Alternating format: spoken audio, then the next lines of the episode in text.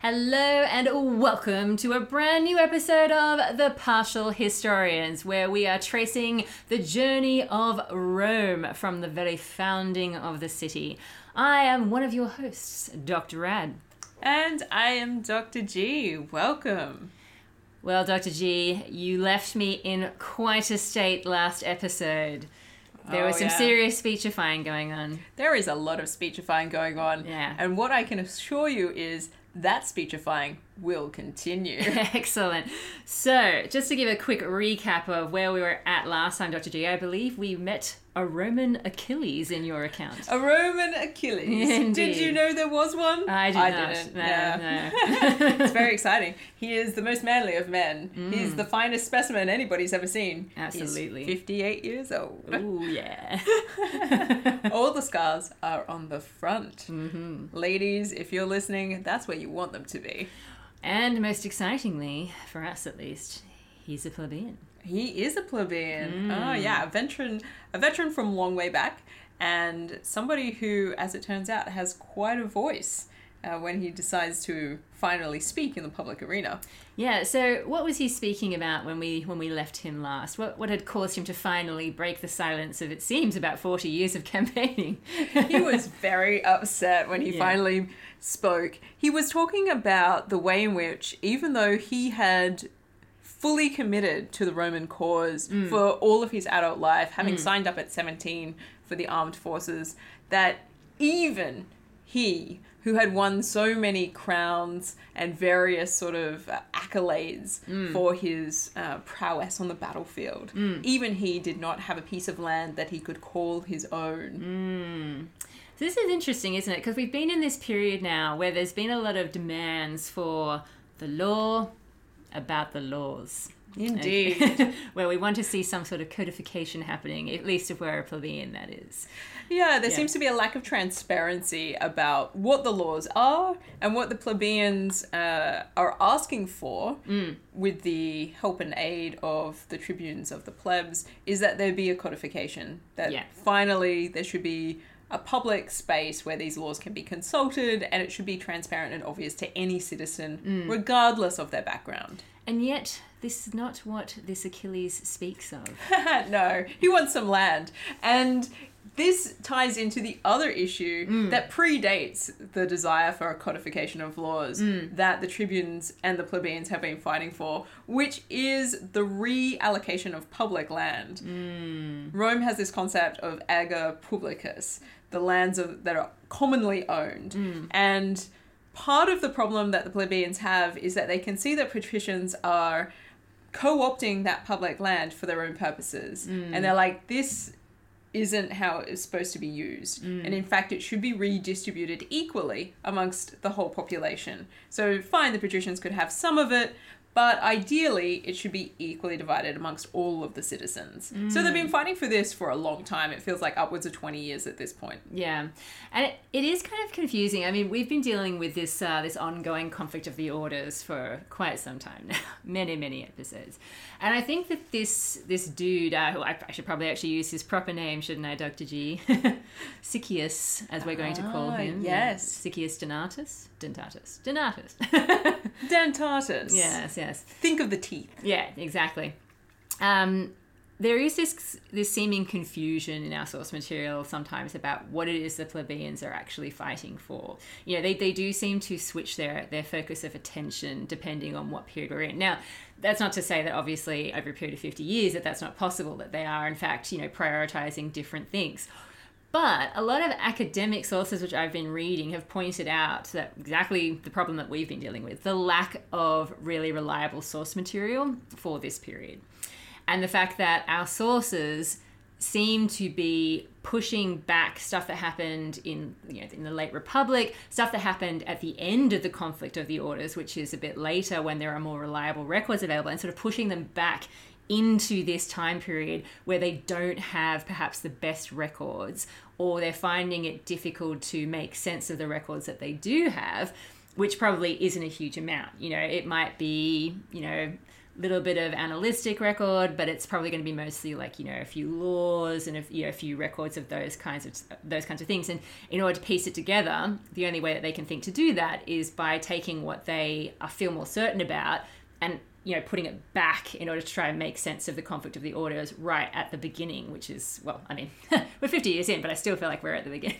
yeah, and we've got this sense in which, like, our source material is really particular in terms of who they're interested in. Mm. So we know that Livy and Dionysius of Halicarnassus have a pro patrician air about them. Yes, And this is definitely. partly to do with who are they writing for in its elite readership and what is the understanding of what is going on with the plebeians and it's hard to say because they're not keeping their own records. Yeah, exactly. So we're left with a real gap in terms of like what is happening and how it is happening. And Yeah. I think stories like Sycius Dentatus uh, are giving a, a narrative way into a challenging narrative. So Mm. I'm super excited to jump into the rest of what is 455 Mm. BCE because I left us all on like a bit of a threshold of suspense. absolutely. And there's still a lot to go. oh All right. boy. Yeah, and I, here I am feeling like an idiot because I've given you everything I've got for this year already. Damn Livy. Oh, Damn just him and his you- conciseness. Just you wait. It will still be relevant. It will All still, right, all right. We'll, I'll bring you back in right, uh, in those moments. All right, so Sycius Dentatus. And I'm going to highlight here, I do know a little bit about this guy, Dr. G. Okay? Oh. Yeah, I know. I know. I've been doing some reading to try and make up for the fact that You've Livy been gives reading me about the some- Roman Achilles. I might have been. I might Hello. have been. Yeah. There is a suggestion in one of the articles that I was reading uh, that this name is actually an invention. well, that seems plausible. How Yeah. many babies are born with teeth? no, I'm not even. I'm not even referring to that Oh. part mostly. I'm more referring to the sickiest part. Yeah, well, he's, it's making me sickiest to keep thinking about it, to be honest. A baby with teeth. Yeah. so, uh, what has been suggested by academics is that when they when the later sources need to ascribe a, a name to a particular character, you know, someone who's going to be of significance, that if they don't actually know a name, that they're going to basically recycle names that have a certain connection. You know, so that's something that's going to give a certain star baggage, if you will, to the person. You know, give certain associations. Let's to the put person a who's bit of speaking. an allusion into something that's relevant. Exactly, yeah. So it seems that the name Sycius is very much associated with the plebeian tribunes, and it's a name that's come up in both 494, when we have the first secession of the plebs, when they first basically chuck the toys out of the pram and say, we're not going to be part of this That's system. it. I'm leaving Rome forever. Yeah. Uh, it comes up in 471 when there may have been an increase in the number of tribunes. And then it comes up again uh, at a later date, which will also be significant during the whole, you know, 12 tables scenario which we're heading towards, um, which is very important for the codification of the laws, and that's that's sort of where we're heading towards.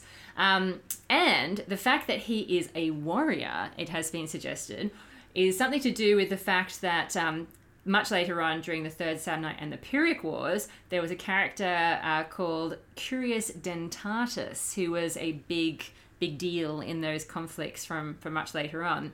Um, who had also served as a plebeian tribune, uh, and as, as well as being a consul. But we'll forget that. We'll, we'll overlook that. So part. almost we're looking at this idea that for this early period of Roman history where we're not sure about stuff, that basically we have stock characters that have been repurposed from names that they do know from later periods of history. yeah, Let's yeah. do a bit of a, a throwback. Well, I mean, as we know, the Romans do tend to have this uh, belief that certain uh, families, or I should probably shouldn't say families, more clans, I suppose, share certain characteristics. You know, that they're, they're Oh, kind yeah. of- The that- characteristics of a particular gens are Exactly, very yeah. much bound up in their history and what they claim about themselves. Exactly, exactly. Yeah, and, and that's that's not obviously entirely without merit. I mean, we all know how families work.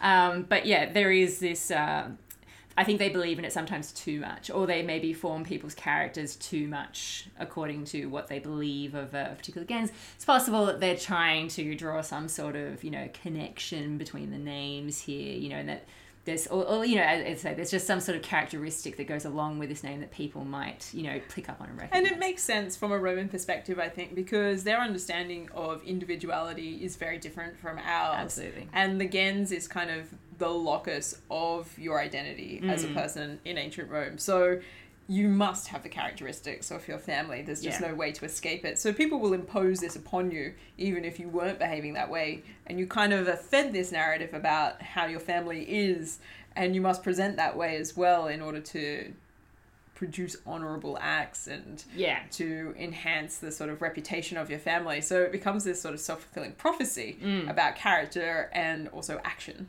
yeah so it's not to say that this character that you're talking about this Roman Achilles is actually related at all to What? to, to any of these other people but the name is obviously giving that sort of connection And now you're telling me we don't even know if it's his real name. Who is I this know. guy? Just when we thought this period couldn't get any more problematic. Anyway, as I don't have much to offer from Livy, I just wanted to throw that at you. I think it's very useful information to keep under one's hat when thinking about this early period in Roman history. yeah. So let me take you through some of the things that are that are happening to this guy. Mm. Um, so he he gives this speech. Everybody's like, "Woo!" Um, so we're diving right in. Yeah. it's somewhere early in 455. Yeah. Uh, and the Tribune, I Caelius Yes. is kind of like, sure, um, that's a great speech, but you know, we can't just, you know, lock everybody up like you're suggesting and put everybody on trial unless we hear the opposition. So, like, you've made this speech and it's it's very profound. I find it quite inspiring. You're obviously the Roman Achilles, um, so thank you so much for standing up here today. Um, but we need to come back tomorrow and hear the people who take a different opinion from you. Just for balance. Yeah, And a bit yeah. of balance. Um, I don't know if the crowd is super excited about that, but Where he whipped them up into a frenzy, especially once he took his tunic off. yeah. Yeah. Wow, we all saw that coming. Exactly. Um, and nobody stopped him.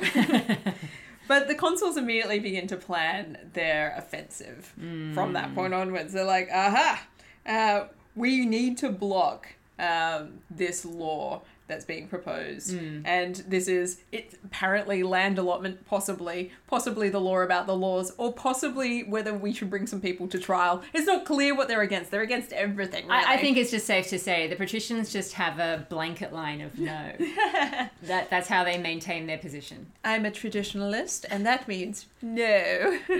I lead a very privileged life. I intend to continue living a very privileged life. I hear you, and the answer is I don't think so. No. Uh, Thanks all the same. we don't want that. No. Mm. Um, so anyway, they decide they want to block this law by word or by deed. Ooh. Oh yeah, that's a bit of a step up. Uh, yeah. this never leads to good things. No, no. So that's how they start to do it. And the way that they plan to do this is actually to stake out the forum early. Like waiting in line for tickets at a concert. Kind of. Yeah. Except the patricians get there but before the lines start for Yeah. people to get into the space and they basically set up shop all through the forum. Get the So best that spots, They're yeah. Mm. evenly spread for maximum disruption. I love it. I love it. That's what they decide is going to be great. And they basically engage in this process. So people come in to speak um, in various ways, and the patricians scattered throughout will really raise up when they agree with something and make a big deal about it and really try to drown out anything that they disagree with. Sure. Roar, Yeah. You know, that kind of thing. Uh, and the tribunes aren't happy and the consuls aren't happy and the consuls start blaming the plebeians being like you guys started this violence in the first place Yeah. and the tribunes sort of bite back and be like well it's not surprising that there's some violence because you guys keep bringing up the same stale old boring arguments frankly we're all bored of listening to you um, so what did you expect I know how they feel. yeah. Mm. Uh, but things then take a really sort of dark turn because then it's time to vote, Okay. essentially. Yeah. Uh, speeches have been had on both sides. There's now going to be a vote. Mm-hmm. What we know about Roman voting is not a lot. No, and again, from what we can tell of the occasional details they mention, again, they seem to be being a bit anachronistic in terms of how they think it's happening.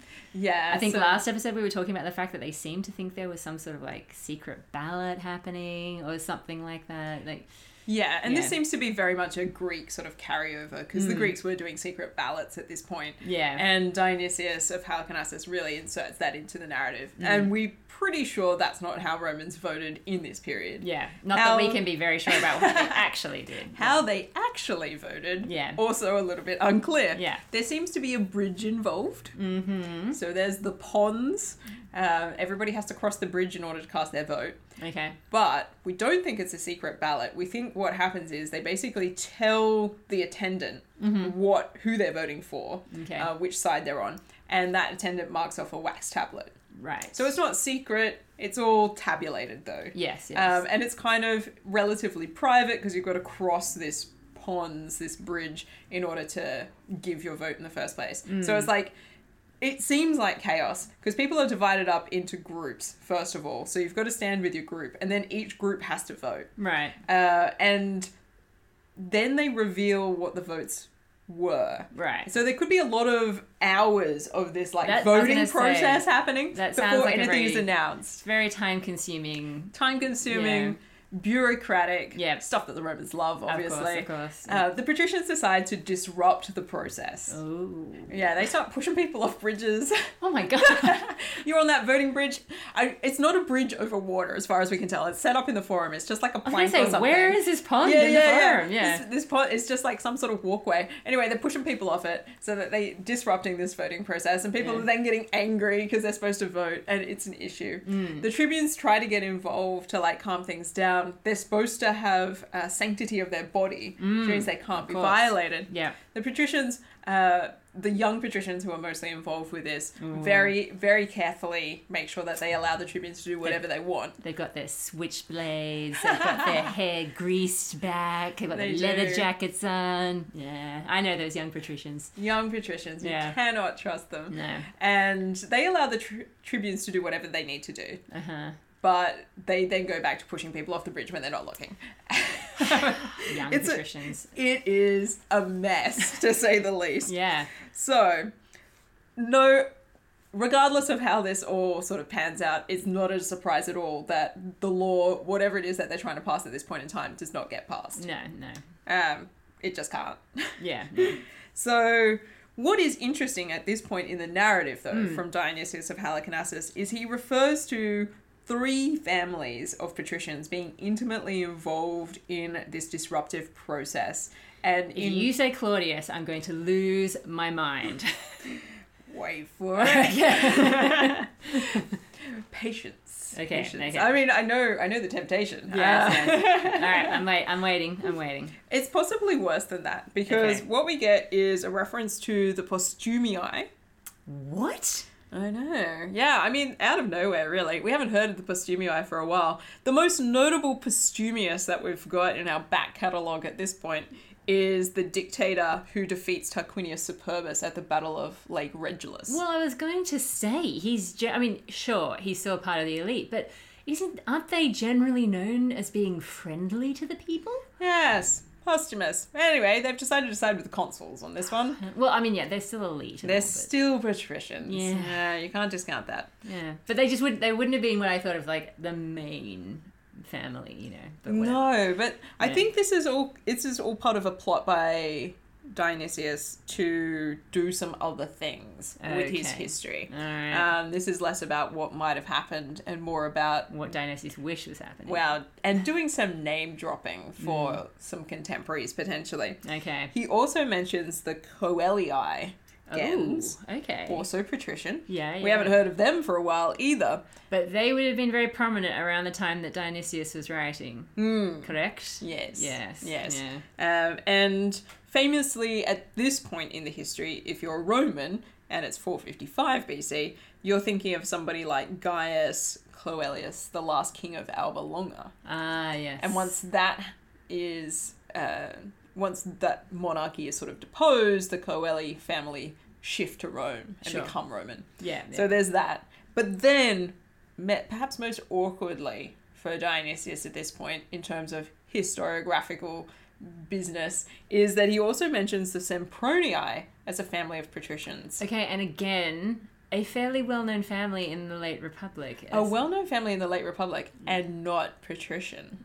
Yeah. The Semproniae are plebeian, big time, and they do not become patrician Yeah. until around about the same time that Dionysius Halicarnassus is writing.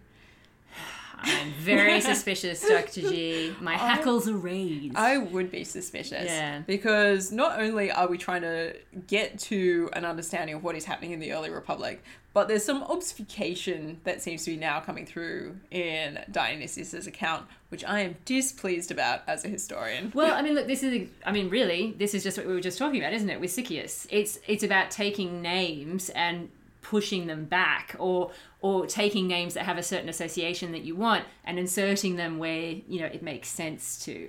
Um, for the person who's writing, at least, if not for people like you and I. Yeah, and definitely trying to elevate the Semproniae to a patrician gens way back in this early period when we know within living memory that people would be aware that there are plebeian gens big time. Yeah. Um, that's where the Gracchi come from. That's how they can be tribunes in the first place. It- absolutely, yeah. Sorry, we, sh- we should perhaps uh, highlight here that the reason why we're particularly fixated on this family is that it's this family that the famous Gracchi brothers, who are very tied up with this whole idea of land allocation and distribution and caused huge troubles in the late Republic. A lot of the stuff that we think is influencing the account of this period by Livy and Dionysius because it's just such a big deal um, and it's it's such a, a huge moment in the in the late Republic that's why it's really surprising that this is the family that is being mentioned right now. Yeah. Yeah, turning everything on its head. Who do Really? you trust? Who do you believe? Well, right now I'm feeling pretty good about Livy. I'll tell you that much, Dr. G. Fair enough.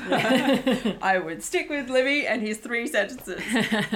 um, so, what happens as a result of this is obviously the laws can't pass and everybody's pretty unhappy. The plebeians, obviously, getting pushed off the voting bridge is not, not a It's pleasant not a great look. experience. No, no. Not a great look. Um, knowing that there's a whole bunch of high profile patrician families involved that have allied themselves directly with the consuls of this year, also a big issue. Hmm. Yeah. And the tribunes then gather and decide how they're going to navigate this. What action do we take from this point onwards? Sure, There's yeah. been some huge violations. Yeah. And they decide ultimately to go after these patrician families, not to go after the consuls directly, but by going after these um, high profile families that currently aren't in the top tier magistracies, that maybe they'll be able to wrangle a better kind of justice. Okay. Yeah. So, um, they're thinking about how they will go about doing that. And Sycius starts to, he's like, I've got some things to say here. I'm like, why is he at this meeting of the tribunes? Never you mind. He is there. he's, yeah, he's like, I'm here. Um, and I think this is a great idea. Let's, let's do it. Let's go after them. Hmm. So they do. And this becomes a kind of a broader issue Mm-hmm. because then we've got this religious element involved.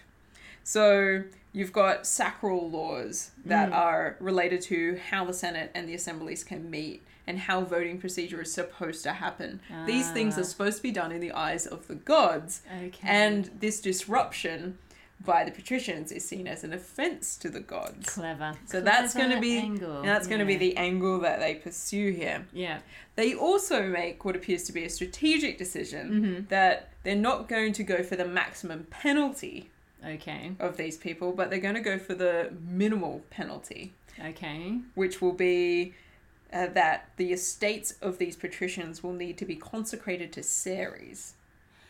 That is interesting because I've been, I've been, as I say, I've been reading a little bit about it, and uh, listeners might recall we spoke a little bit about um, a land, a land deal that was struck um, that involved the Aventine. I can't even remember how many episodes ago. I It don't was, think only, it was a it was only a couple of years ago in Roman Yeah, terms. exactly, Where are we at yeah. now? And the Aventine is also where there is a, a temple to Ceres, if I am not much mistaken. In fact, it has even been suggested by some modern scholars that the name of the law doesn't make sense in terms of the way that Romans would normally name the law. Like you wouldn't normally have Achilleus's name associated with that particular law about the land Yeah, Okay. yeah. and therefore rather than being perhaps eh, but nonetheless, the fact that ev- all these accounts include this, even though it seems that they're handling it really awkwardly, and they, eh, like we've just been talking about, they don't really seem to be able to understand exactly what it was about or what it was trying to achieve precisely, um, that this might have been to do with actually making sure that the sacred lands for the cult of like say for example the cult of ceres was well and truly demarcated and that's why there was that bronze that bronze um Ah, uh, yes. I can't, I can't remember what, what was it not not tablet you know what yeah, I mean, yeah. but- There's, but there's this bronze thing that is it's Yeah, an I can't remember the inscription name that's of it. talked about. yeah yeah exactly um oh god what's the name for it i can't think not pylon it's like a bronze No, it's a column. It's like column. a yeah, that's like a- right. Yes, thank you. Yeah, yeah. The bronze column might have been there to set up not just to you know it wasn't just about the plebeians and land. It was about these particular areas on the Aventine. So it's interesting that there's that connection there. Yeah, Yeah. yeah. And I mean, in a way, Ceres relates to grain, which you could see as another connection to land allotment as well. and Well, things it like also I think what's what's also going on I think in this time period that we probably haven't mentioned for a little while, but it's definitely something to to to bring up again at this point in time. It is widely believed that this period of like the middle of this century was a pretty terrible period in you know for, for most people to live through not just in terms of there was all this arguing constantly about the law about the laws but more in terms of um, it being a, a bad period for rome in its in its development um, as in a tough period to get through um, obviously with the the enemy you know the other rivals it had all around us, but also in terms of famine and just general wealth and prosperity, that this was not a particularly good period. And there is some sort of there, there are mentions. I mean, you guys probably remember we have mentioned very you know various episodes that there was some sort of famine or some sort of pestilence or you know some sort of weird prodigy. Like there are definitely signs in the written records that this is what is going on but also um, there is archaeological evidence, or rather, a lack of archaeological evidence that suggests that there's something else going on here, um, which is that there seem to be no temples built in the middle of the century. There's some built at the beginning, you know, right when we see the establishment of the Republic, there's some built at the end, but there doesn't seem to be much temple building going on um, in this in this sort of middle part right now, and it's also in terms of the the kind of um, the kind of pottery and the the kind of things that the Romans seem to be able to to purchase or trade. There seems to be a real lack of that going on. So overall, there seems to be archaeological evidence to suggest that this is a real really tough time for Rome itself. And the cult of Ceres would be very much connected to that if we're talking about this being a time of famine, you know, with a lack of grain. Yeah, Yeah. and by making sure that uh, estates are consecrated to Mm. Ceres, you're freeing up money basically to purchase grain Yes. uh, and to hopefully stockpile. And we've seen from the way in which even our narrative sources are going backwards and forwards, where it's like it's constant warfare. Absolutely. And it's like this is not a time where progress is very possible. And No. You're constantly on the back foot. You're looking outwards and being defensive and Yeah. trying to figure out how you're going to survive, essentially. Yeah, and that's what we really see Rome constantly doing, isn't it? Um, I mean, the the written accounts are trying to obviously account for where Rome is by the time they're writing, and they're writing with the knowledge that Rome will become this great power. But as we've always sort of put as a footnote, at this point in time, that destiny is by no That means destiny clear. is not at all clear. No, and often, I mean, often when we have these really brief accounts of battles, um, where you know the Romans just go out and conquer, you have to you have to imagine, as most modern scholars do, that this is the Romans trying to basically restore their military reputation after they've suffered something terrible. And it's it's not that many years since that weird incursion where the Capitol was seized, um, where it seems that that was basically an invasion.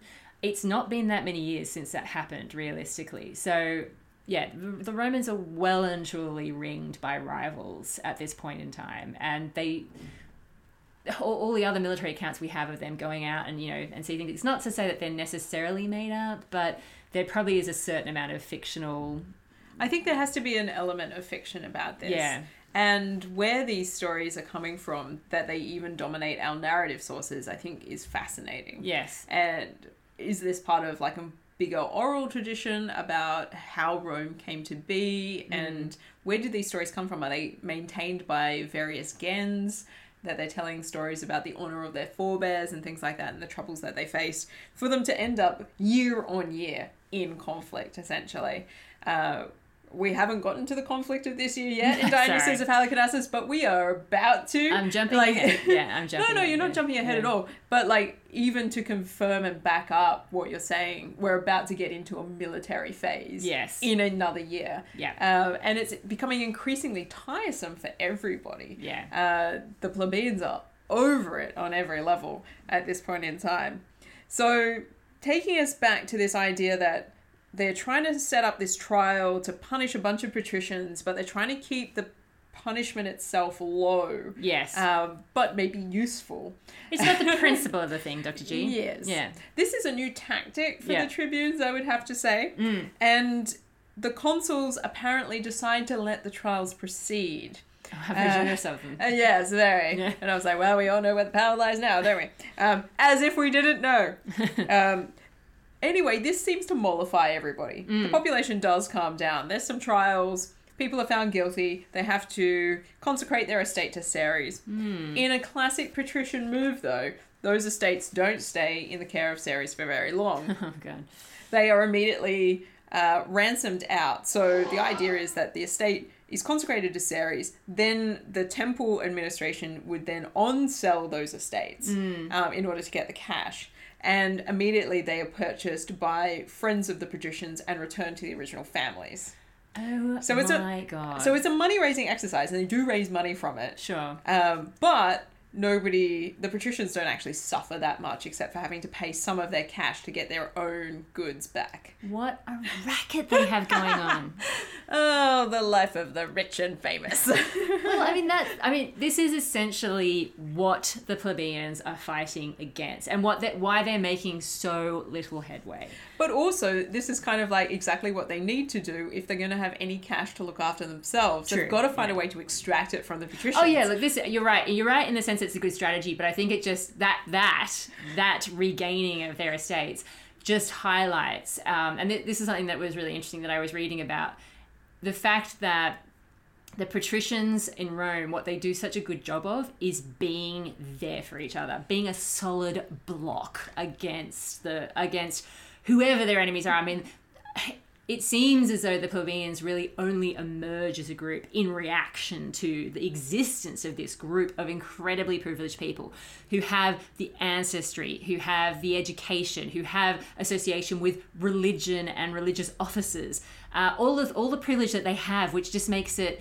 you know it makes it easier for them to hold on to their privileged position um, and if and because they seem to decide again and again to choose each other and stand firm it's it's so hard for anyone else to penetrate and that's potentially why we get the emergence of this group of the you know that we're calling the plebeians this is other people who don't have that same level of everything else that these guys have got And we have to assume that the plebeians that we're talking about in this period, the ones that we see involved in this stuff, Yeah. have to be pretty well off plebeians. Yes. Like we're not talking about everybody from the Roman countryside in who live in absolute poverty Yeah. being involved in this politics. They don't have time. They're subsistence farmers and they're Yeah. just doing the best that they can and then a levy comes about and they get swept off their farm. Yeah. We're talking about the people who are rich enough to be living in the urban area that is developing, that is Rome yeah and also are locked out of a lot of the privileges that these families have stitched up.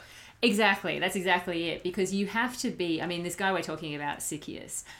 If if he's been serving in the capacity that I imagine he's been serving, then he must have enough wealth to kit himself out to fight. And so that's exactly it. We're talking about the people who aren't as well off and seem to therefore not have access to the same kind of life that these patricians have access to because they they're just on another level with their privilege and and a lot of that seems to stem from the fact that right from the beginning the patricians seem to have had this this religious connection this this function to religious offices or religious rites which gives gives them a particular aura and particular authority within Ah, the community. mystique of religion. it is it Uh, well, really Cicero is, does yeah. talk about this as just Yeah. being a tool for control. Um, but it seems that beyond that, there is perhaps even more to it, um, because it seems that most citizens take it pretty seriously, even plebeians, and it is used against various people.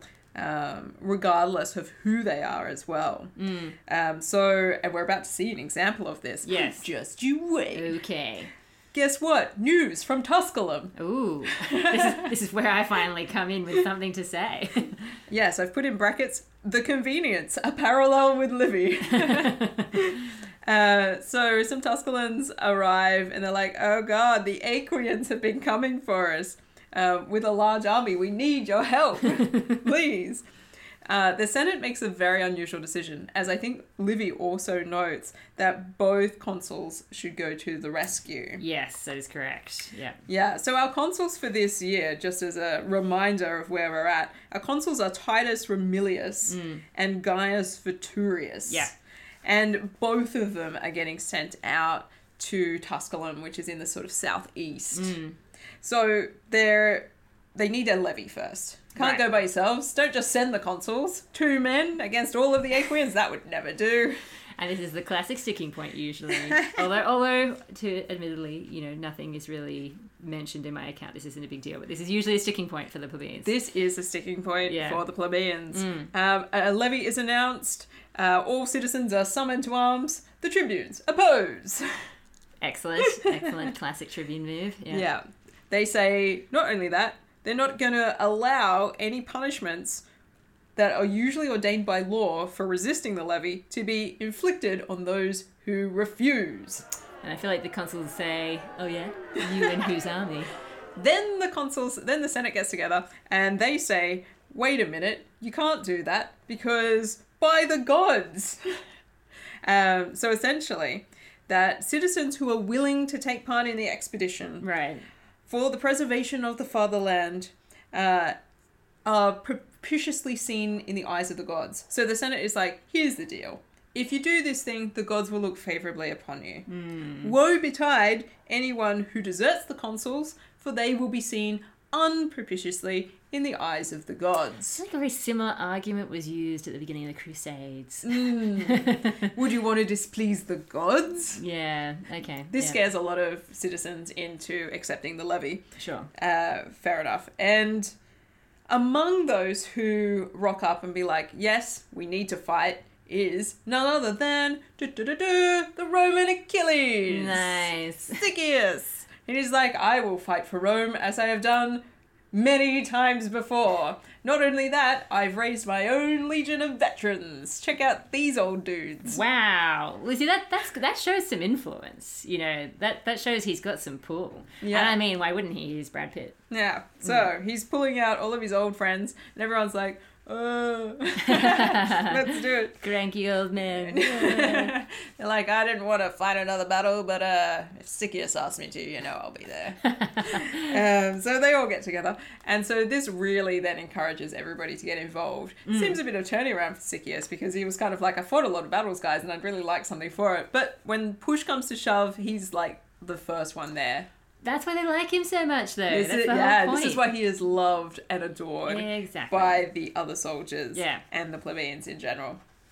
So they head off. Um, it's they get to Antium, uh, and the Aquians are nearby. Mm-hmm. So not as close to Tusculum anymore as previously thought. Mm-hmm. Antium's a bit more near the coast. Yeah. Um, so be it. Uh, that's where they find them.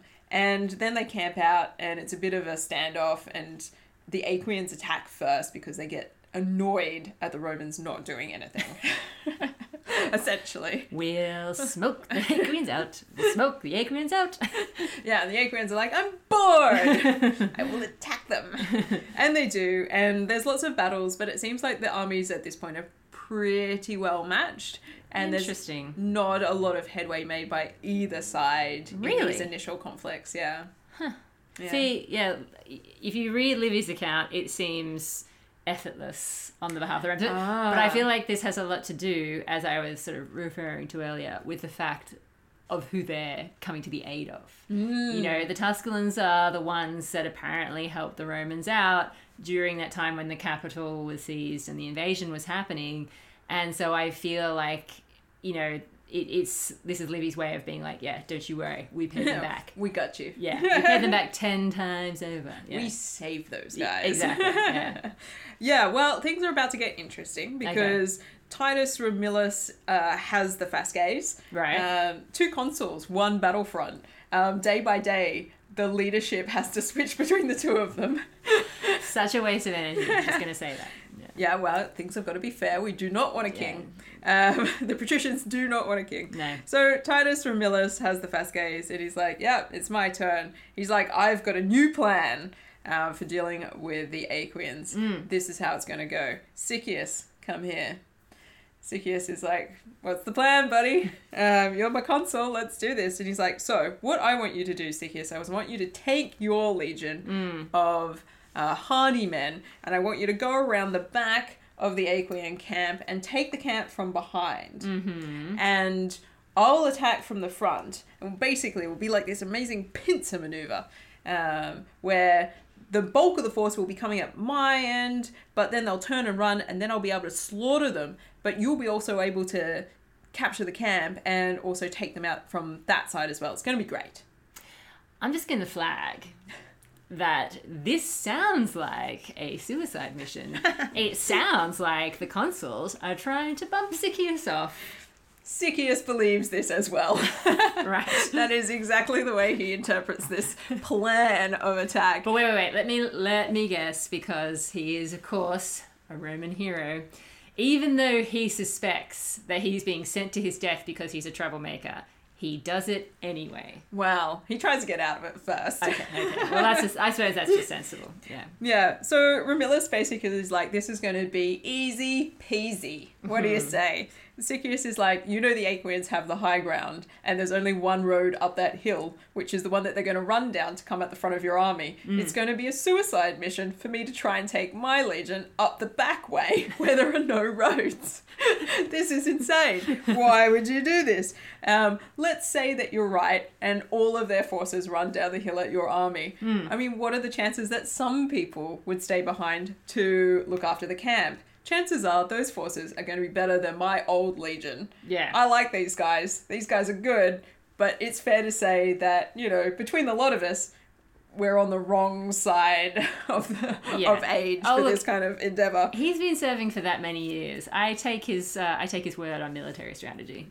Yeah. And he's like, basically, I think this is going to take more men than you think it will. And I think we shouldn't try to surprise them, but we should go with more forces on the back end and go for an open attack and just do a proper pincer movement. None of this surprise business up the hill. Well, Romulus gets nasty. okay. Oh, he turns big time. He whips out the Imperium, does he? Ooh boy. He's like, but um, there's no need of so many words. This is worth reading out in full. But if you can bring yourself to obey my orders, go at once and do not play the general. oh, That is a here we burn. go. That is a deep burn. if you decline the task and run away, I shall use other men. Awkward. Awkward, awkward.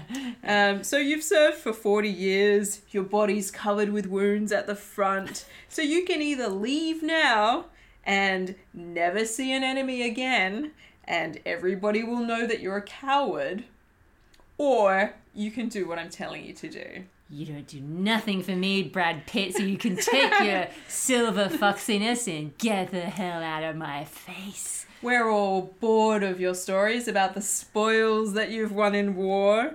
Tiresome boasting that it is. And now it's a moment of real danger. And what are you doing? Talking back. Whoa, this dude. He's, he's doing what I always want to do when I get into a fight, which is saying the most cutting thing and really coming at him. I have a grudging respect for them, even though I even though I feel for Sikias. He's like, you're a braggart. That's all you are. You you're not practicing bravery in reality, only in your imagination. Well, okay, I mean, like, Slap, slap. Let's just remember, he does have literal scars on him. He does. he Yeah, does. yeah. But he's ba- he's just had this massive dressing down from this Yeah. guy, Oh, that going doesn't get straight for the weak spot of his weirdos. yeah. If that doesn't get Sikius on side, I don't know what will. Wow, Sicius is like, okay. um, before you either destroy me or make me into a mere nobody through this shame that I'll incur to my reputation, Yeah, I will go. I will do it. I thought so. Let me let me stand firm though and make it openly known that you're sending me not to a doubtful death, but to a predetermined one. Yep, yep, fair enough. They're cool. And I'm not a coward, Mm. so I'm gonna go. Um, but I want these fellow soldiers, um, you know, sort of gestures to his legion behind him, The audience that we have to this Yeah, right? Yeah. bear witness uh, for me to the rest of the citizens that I fell a sacrifice to my valor and for my great frankness of speech. Ooh. The Romans are just going to be going nuts for this guy, right? Yeah, now. yeah. I feel like there's some javelins being crunched together, you know, like Yeah. there's a raucous that would happen at this point. And he's got tears in his eyes, apparently, according to Dionysius. Um, he then goes and embraces all of his great friends in the front row of the legion. Let me guess. He also writes a letter to his wife. Dear Lucretia, Dear Mrs. Sickness. I came here hoping to put aside political difference in the name of this great nation, Rome. But what I find instead is sad, lacking in leadership. Nonetheless, I will do my duty. Yours, Sicius. Hopefully, in my courage, when I die, you'll be granted a piece of land that I worked so hard for you to have. Think of me as you plough the fields, The poor man. for it shall be my blood and bones that fertilizes that plot of land. For you, your ever loving Dentatus. P.S. If you find my teeth, keep them. They're my fame and glory. the okay, poor sorry. man. The poor Um, man. the lamentations uh, are being held. There is much crying. There is much hugging between soldiers. Yeah. Um, those homosocial relationships need to be upheld in Yes. this time of crisis. Oh yeah, well, you know. Um, but don't you worry, Sycius has a cunning plan. Here he comes to save the day. Oh, yes. he marches off with his legion. He's like, all right, gotta follow orders. Come with me, guys. As soon as they get out of sight, Yeah. he stops them and he's like, okay, basically, this is this is crazy, but I reckon there's another way. So, rather than taking the direction directly that Romulus has given us Yeah. and taking this weird route around where there's clearly no roads or anything, Yeah. what we're going to do is we're going to find another path. Uh, Okay. we're going to be more strategic about this. It's going to be great. And they got lucky. Um, they find a farmer wandering around who's heading home. They capture him, take him prisoner. They're like, "You man, you know this area," and he's like, "Unfortunately, I do. Yes, please don't kill me." Here I was plowing my fields, and you've just ruined my day. Yes, um, I was just trying to get home, and they're like, "Yes, yes." But what about that hill over yonder? And he's like, "What do you want to know?" They're like, "Where can we get up it secretly and with great stealth and cunning?" And then he's like, "Oh, oh, this way. I'll show you. That. There's there's another path. Don't you worry." Um, so that's handy. Absolutely. In the meanwhile, Romulus is like, well, I've sufficiently, um, you know, shamed uh, Sycius into doing my bidding. It's time to attack the Aquians. Let's frontward attack. Let's go for it. Yeah. Do, do, do, do. the Aquians are like, ah, and they run down the hill. Fair Of enough. course, Yeah, yeah. So Sycius goes and takes the Aquian camp. Um, Ah. Yeah, he does. Um, the strategy that they come up with with their captured farmer seems to work out. They find a way in where the Aquians weren't expecting them, and they come upon the camp, and it's mostly empty, but most of the forces are down on the plain by the time they get there. Right. So they're like, cool, so we take the camp. So the Aquians realize that um, they need to retreat from that front uh, uh, f- line, and as they do, they start getting cut down by Romulus' forces, Right. and then they encounter Sycius's legion. And so they're very unhappy. Um, it's not a great time. They lose the day. Yes. So fair enough. But um, Sycius stands out from amongst the men in his legion as being the greatest of the warriors. Of course he does. Of course. Yeah. It's the teeth. You know, everybody's afraid of the teeth. Just flash the dazzling whites. It's just like, ooh. Um, and everybody in his legion is absolutely in love with him by the end of this because Well, sure. he saved their lives Yeah. by coming up with a different plan. Yeah. Um, they've won the day. Yep. And they all thought they were too old to do it. And I'm getting too old for this. yeah, yeah. They call him their father, their preserver, their god. Okay, okay. They, they, if they don't want to put a, t- a target on this guy again, they just got to ease back a bit. There'll be no easing up. Uh, you know, the Roman Achilles will get his due. Ugh, but the consul's gonna hate him more than ever. You're like a god to me now. I want to have your baby. I just want to be taken in your golden shower. oh yuck. anyway, so well, that's a Zeus. Thing. That's a Zeus reference, everybody. Anyway, Yeah. um, Sychaeus is getting a lot of love from his men. Fair enough. Hmm.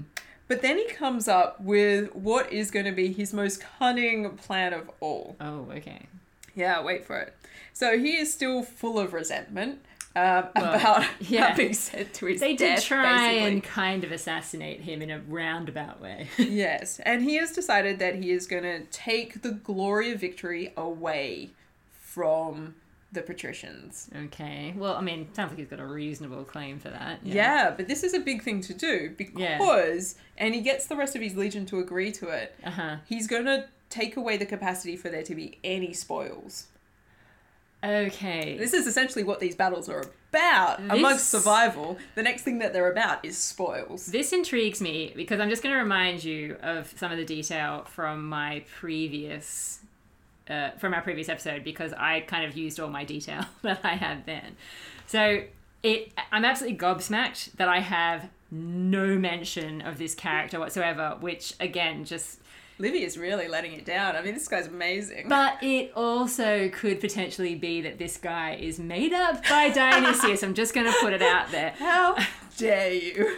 Well, yeah, anyway, I'm, I'm, I'll, I'll come to that in a second. But anyway, regardless of this guy's historicity or not, there was detail in my account that they took a huge amount of booty as a result of this these this campaign and that the consuls actually sold this which the army were furious about but they felt they had to because the treasury was in such dire straits Oh. so I'm just okay. going to highlight that that's what Livy says happened because Hmm. I feel like this is going to be in t- opposition to what you're about to say. Yeah, well, Yeah. I mean, we don't care about the state of the treasury. At least Sychaeus doesn't.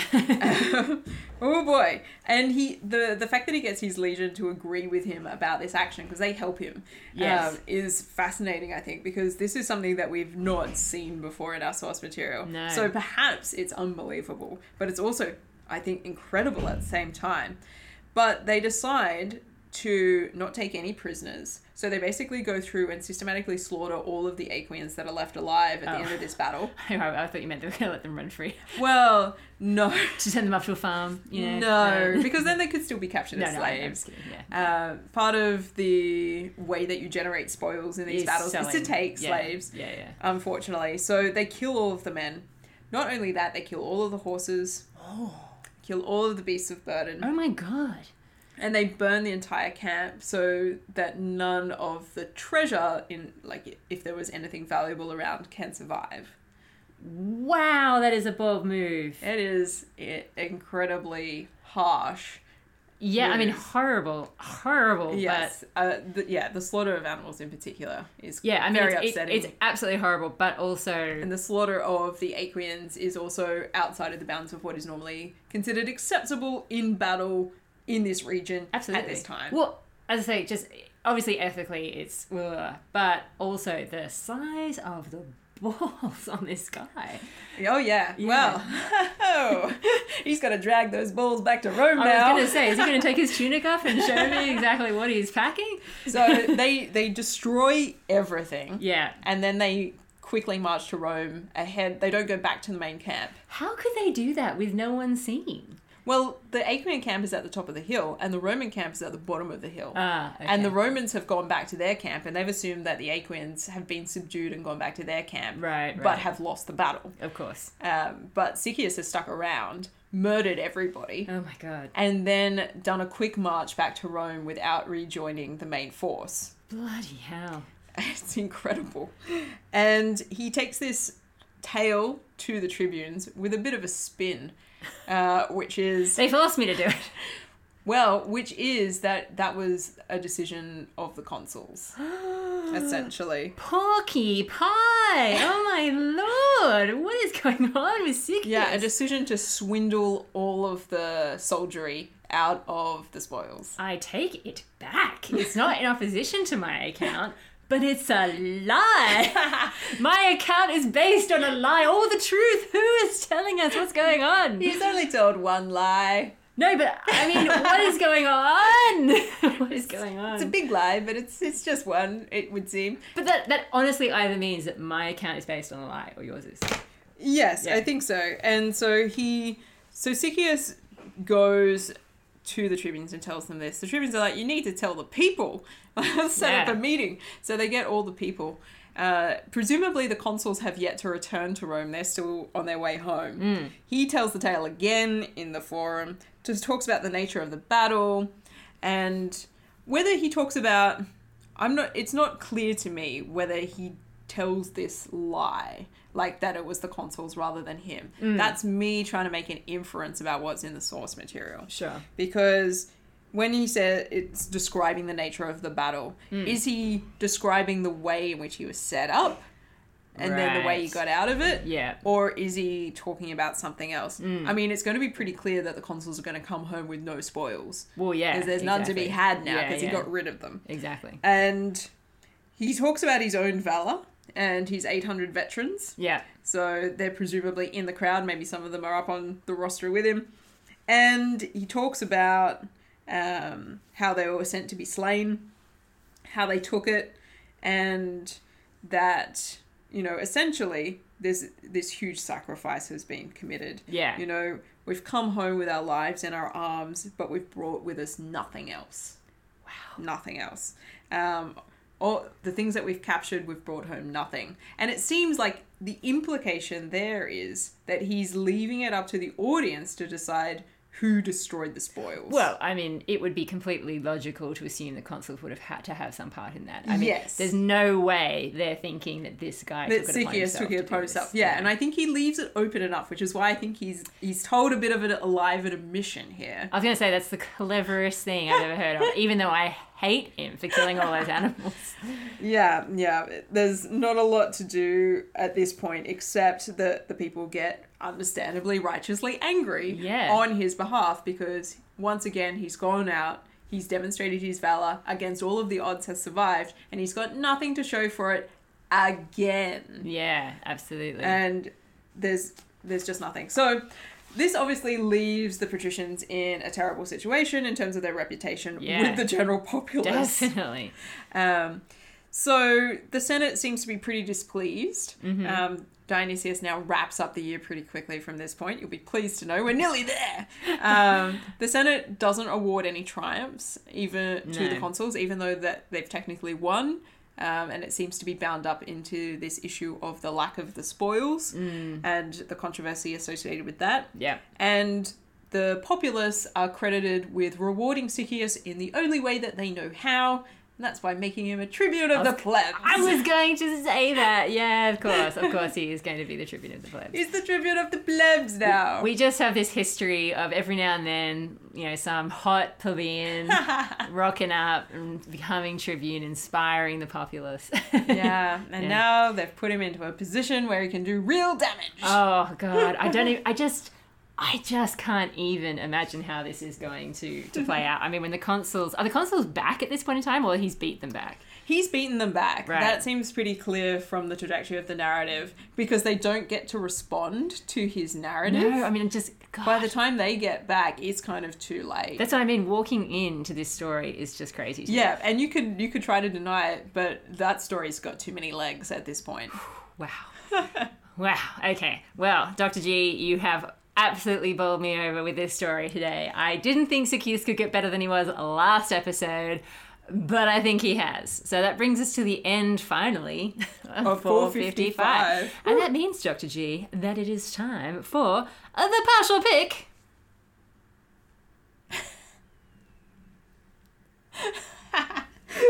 Igor is feeling unwell today, my friends, but never you mind.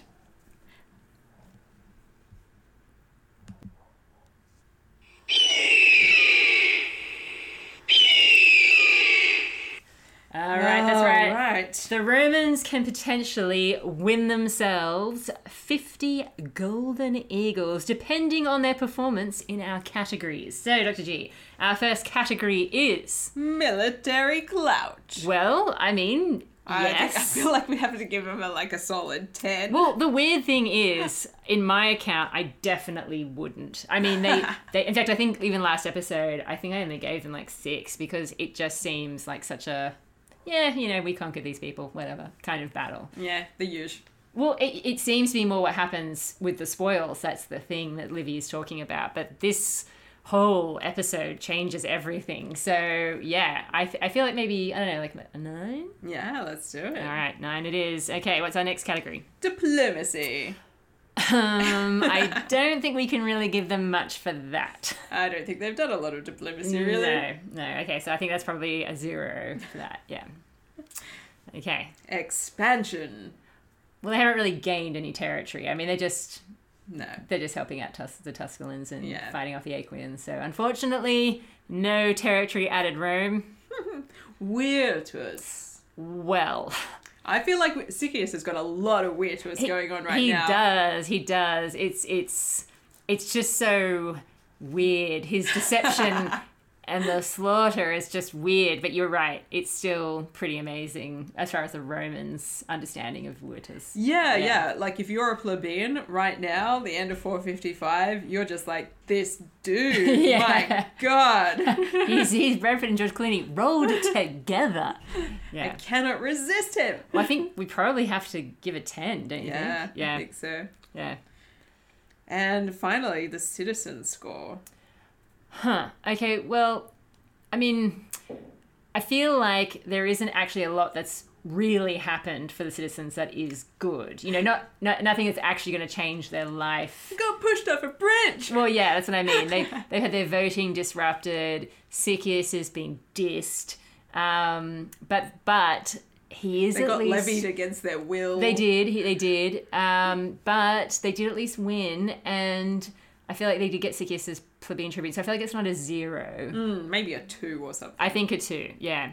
All right, Dr. G. That means that out of a 50 possible golden eagles, the Romans have scored themselves 21. Oh wow, considering considering that they got zero for a number of categories, that's that is actually pretty impressive. not Actually, too bad. Yeah. Yeah, could definitely be worse. Whew, well, Dr. G, I think I need to go and lie down and dream of Sicius. Well, I'll catch you next time once you've woken from your beautiful slumber. Thank you.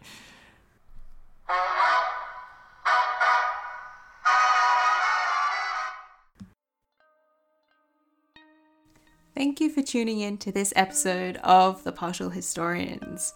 I'm Dr. G here with a huge thank you to all our patrons whose support helps us bring ancient Rome to life.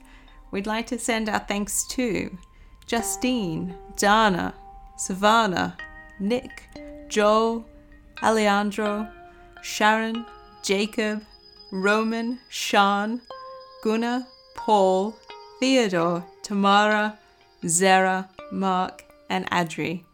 Thank you so much for your support, and we'll catch you next time.